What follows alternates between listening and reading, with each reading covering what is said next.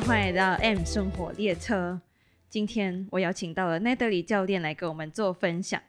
其实之前我在第三集的 Podcast 不要再舍弃你的肌肉了，那集就有邀请到奈来跟我一起做分享。当时就有说到要找他来做更多关于他自己的分享。时隔已久，今天他终于来了，欢迎 Natalie。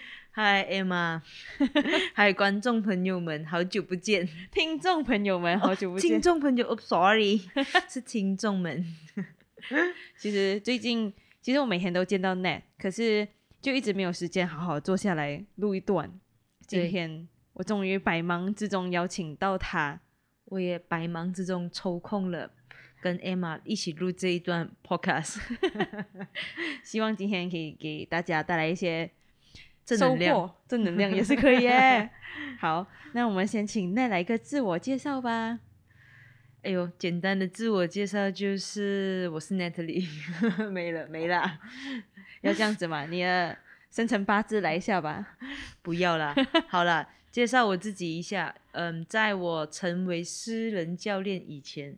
其实我有经历过，我是在私人医院做妇产科护士，妇产科护士，会妇产科护士。然后呢，也在健身房做过嗯经理，同时也是一名私人教练。当然，我也在二零一七年和我的伙伴们就是 Let 一起开办了那个 PTS Fitness Academy。目前我是 NSM 国际私人教练证照课程的讲师。同时，我还是一名私人教练。对，还是一名私人教练。对，好，那要不要跟大家分享一下刚刚关于那个 NSM 课程？你的分享的对象会是谁，或是教学对象会是谁呢？教学对象其实还蛮广的，有一些是跟我一样想要成为教练的人，有一些是对于训练想要再更进一步的去了解的人也有，或者是。嗯，纯粹自己喜欢这一部分的东西，他们就选择来进修，所以其实对象还蛮广的。嗯，所以不只是想要成为教练的人，因为通常我们就觉得想要成为教练才来上这个课程。是的，嗯，没有想到那么多积极好学的朋友也在上课，非常棒。对哟，那你是怎么开始，怎么开始走上健身这段？不归路，不归路吗？其实，嗯，接触健身应该要回到毕业后几年吧。就其实都一直有一个小小的梦想，就是学跳舞、街舞之类的。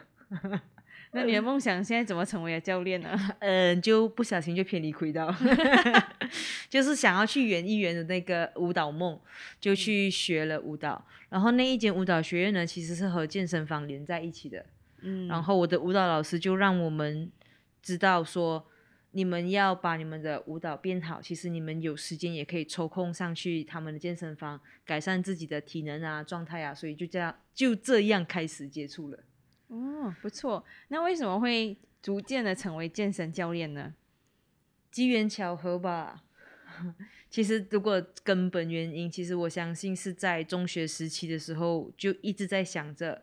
未来是否有一份工作是和运动有关的？除了回学校当老师以外，还是你一开始想要成为舞蹈老师？其实没有诶，其实那时候舞蹈真的是不厉害，就是没有完全中学时期是没有接触过舞蹈，你纯粹就是想要跳，想要跳，喜欢音乐跟舞蹈吧，应该这样讲。哦，OK，对，所以就想着一个工作是跟运动有关的，所以其实那个时期在我毕业的时候，健身房在 JB area 其实。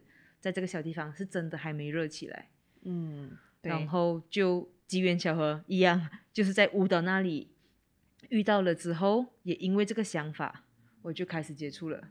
然后其实，在自己去训练的时候，也发现自己其实还蛮乐于分享的，因为以前我是比较喜欢运动的人，我应该这样子说，比较喜欢运动的人，所以当我在分享我的训练经验啊，跟一些想法的时候。其实是一件让我很开心的事情，嗯，觉得有成就感吧，或者是很高兴可以帮助到别人，嗯，应该是这样说，没错，嗯，很好，跟我一样爱分享呢，大家都是爱分享的宝宝 所以我们才会在一起这样，对，好，其实我想要从每一个来上节目的嘉宾这里。知道一些关于你们跟重训的关系，嗯，所以现在我要来问一下，你从重训这里体验到了什么呢？其实刚刚你提到的关系，就是我跟仲训其实最近几年才比较亲密。哦然后我的体验就是，应该讲最大的感触吧，就是不要急着和别人比较，就是不要和别人比哪重这件事情。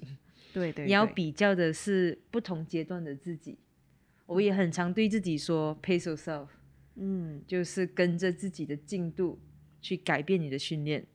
然后重量训练其实到最后让我比较开心的事情是，让我重新拾拾起我曾经停止接触的运动，就是跑步，让我找回了跑步的感觉。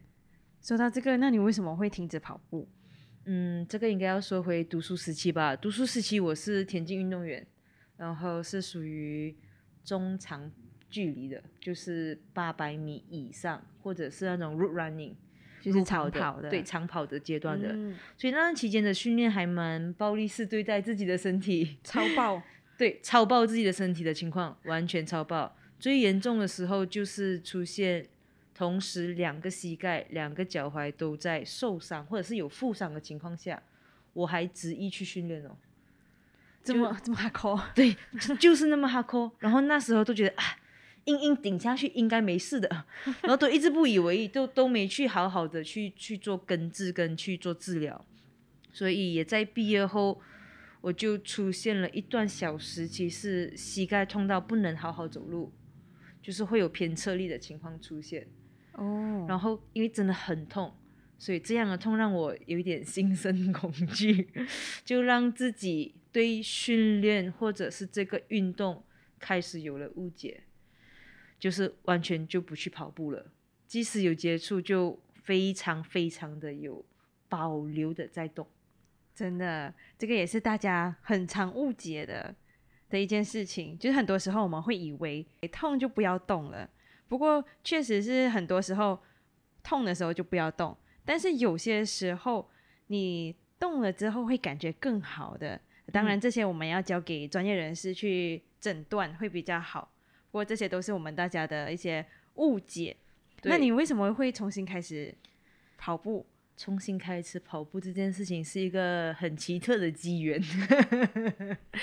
机缘对，因为是机缘，因为在成为教练之后，呃，应该好几年前吧，就是自己的学生不知道怎么头脑一股热，就突然间跑去报名了半马马拉松，就是二十一公里，然后他是完全没跑步经验的小白，跑步小白，连重训连训练也是嗯，训练他才跟我接触三四个月左右吧，哦，他就这样一股脑就就跑去报名了。你的学生一定很年轻，诶，算年轻啊，那时候。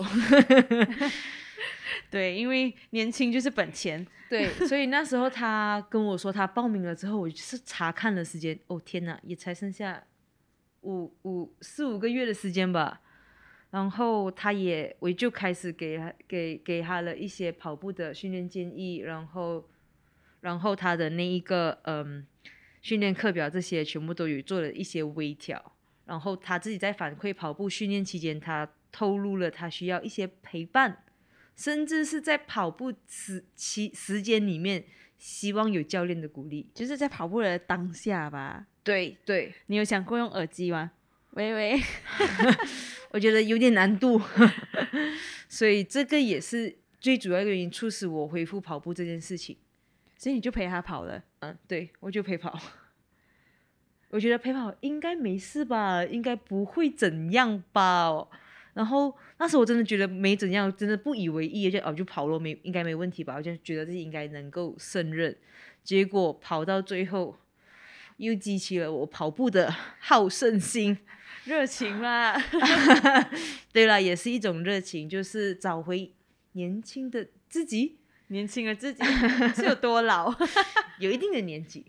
？OK，对，所以才才大概想起前几年的，呃，不专注的重量训练有帮帮，有偷偷帮我找回了跑步的能力。其实我真的不知道，嗯，所以你是开始跑步了之后才发现，其实你在重训的这一段时间，它是有让你的身体恢复到更好的状态，所以你在跑步的时候没有那么没有那种疼痛的感觉了吧？，对，因为应该是这样子讲，对你讲找回以前的状态还不还不到，反而哦是让我比较可以安心的在跑步这件事情上这件事情上，所以现在你还会有那些疼痛，只要嗯过度使用或者是突然出现比较不平的路，才偶尔会出现。嗯，现在还蛮蛮适应跑步这件事情的，大家真的要好好好好对待自己的身体。对，像他以前这样超爆，你看。爆了，这回真的是真的是爆了，很好很好，给大家一个小小的呃启发。警惕。嗯，那你们之后有跑完吗？你跟那个学员？有啊，有跑完，他还不小心拉了另外一位学生一起跑。所以你们三个人就去跑了半马。对，然后另外一个学生就说：“教练，你不要给我压力，你不要跟着我跑，我不需要你的陪伴。所以他也是你的学生，他也是学生，就是两个都是我的学生，然后他们同时也没有跑步的经验，都没有跑步的经验，一级棒，我觉得他们一定也都很年轻。又来，真的是都还蛮年轻的，比比我小，好像吧，我没记错。对，比你大也有一点难啊。哎哎哎，这很难说。好好好，哇，那很厉害耶！你们就这样嗯四五个月的时间，然后就去跑完了半马。对，跑完了半马就也在限定的时间内完成，因为半马的呃要求就是四个小时内一定要完成二十一公里，就是说你用快走快走，我们讲都计算过是有机会走完的。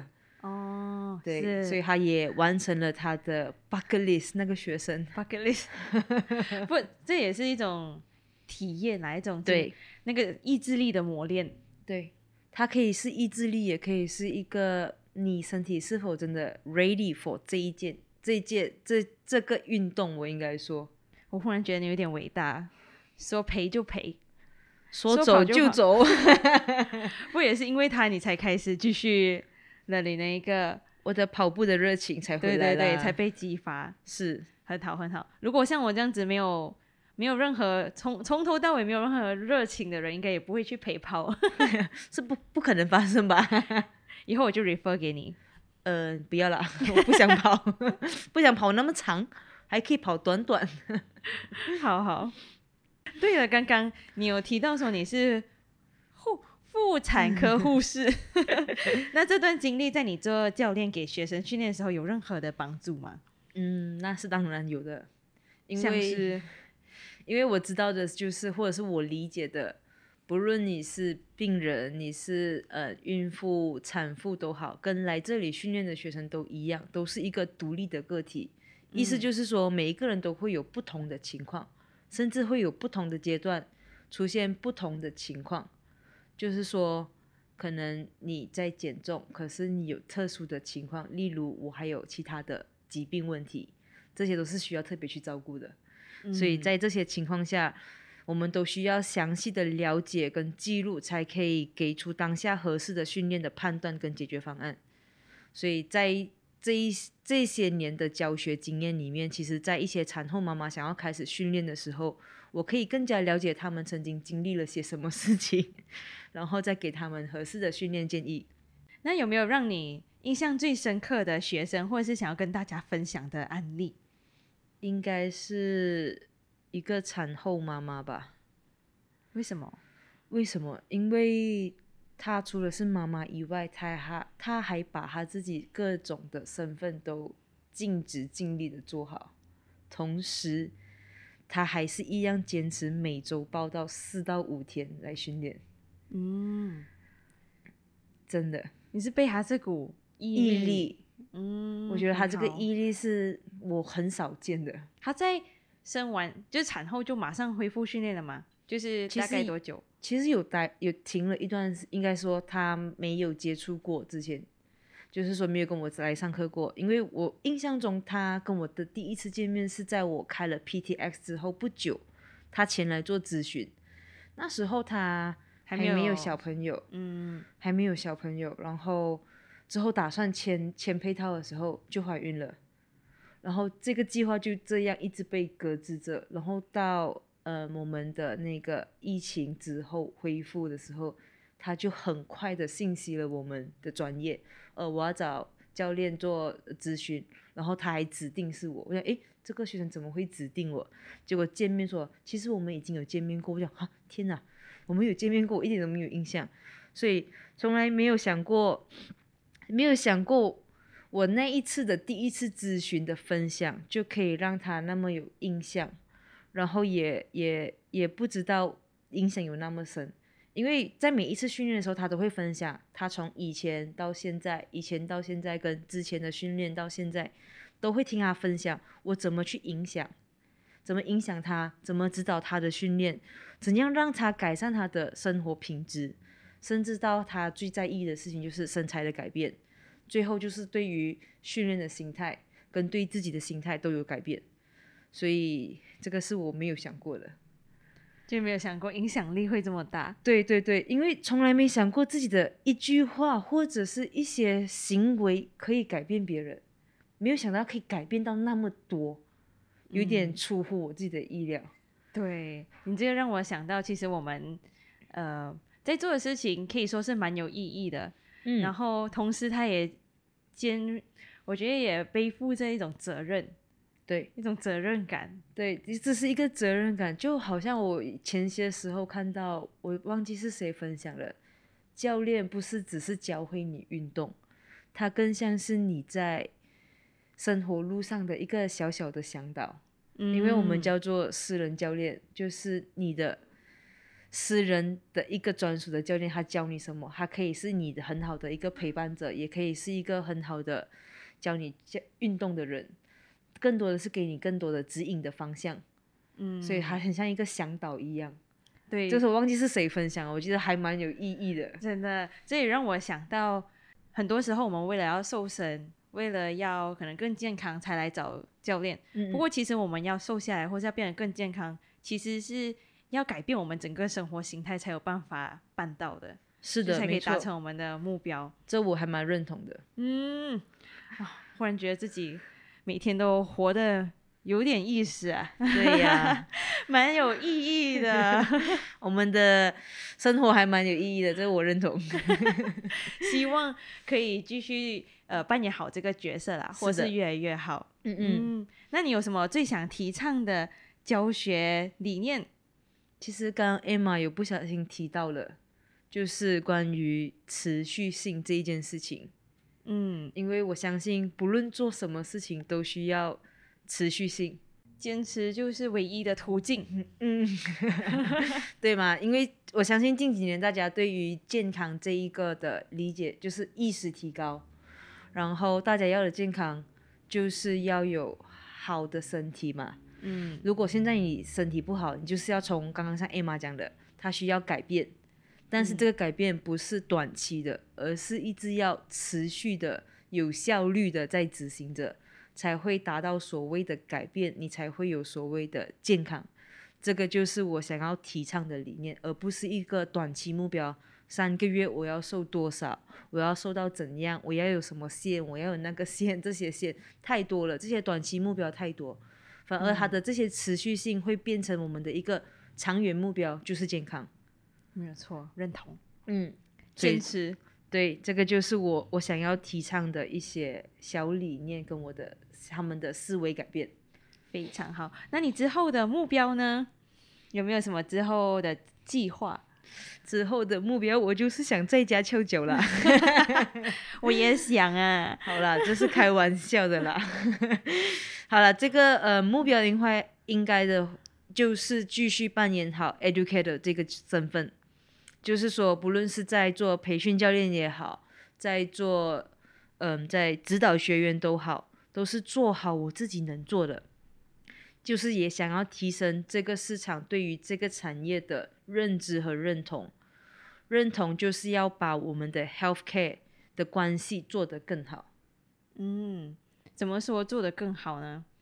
嗯，做得更好的方面是我希望在不同的领域有互相连接。就是说，我们讲健康嘛，它除了有医生、有整脊师 chiropractor，或者嗯是我们讲物理治疗师，到家庭医生，到我们的这个健身领域这个部这个部分，还有就是 nutritionist 这些的连接要更再完整一点，因为现在就是各做各的，然后大家的连接性很低，就是说这个假设这个人受伤开刀之后需要做复健，复健之后他要回归他的生活，需要再去强化，他没有一个地方可以去执行这件事情，嗯，就变成他完成了 facial treatment，后续就没有了。所以这个时期他的身体状态可能已经跟以前不一样，但是他们有一个途径让他变得更好，就是我们刚刚提到的健康，他真的还能够持续健康这件事情嘛？所以这个就是我想要把 healthcare 的关系做得更好的连接是在这里，因为像在 JB 这个 area 真的还不是那么的那么的完整，反而在 KL 都还行。像这边的互相 refer 的那一个次数跟关系真的没那么好，也有可能因为大家的观念还没有一致，对，就是大家互相不理解啦，不了解，嗯，不了解彼此，很好嗯很好，嗯我们努力一下这个，这个我们一定要一起。努力。是那你最后有没有想跟大家说的话？还是那一句 pace yourself，每一个人都会在不同的阶段经历着不同的事情。当然，我相信目前的你可能首要目标不是寻找健康的自己，但是一定要记得，没有健康的身体，你也没有办法倾尽全力达到你想要的目标。完全正确。对，你没有没有好的身体，去哪里找财富？可能你现在追求的是财富，或者是一些可能美貌，嗯，还是健康最重要。活着活得好，这才是最根本的啊。对呀、尤其是在疫情之后，大家很多人都说健康就是财富呢。对，希望你们把这句话牢牢的记在心里。，pace yourself，非常谢谢 Natalie 教练的分享。谢谢。今天非常感谢 Natalie 教练的分享，在这次的访谈中，我也有小小的心得要跟大家分享。我发现了，虽然我们都很提倡大家从喜欢的运动开始做起，但是安全的进行也是很重要的。就像跑步的门槛，其实没有我们想象中的那么低。如果长时间的使用不正确的姿势去跑步，对我们的身体也是一种伤害。如果你现在开始发现自己有任何的不舒服，建议大家马上向专业人士请教。刚刚我们也提到了，原来我们的一句话或是一个行为，对某些人来说可以是这么有影响力的。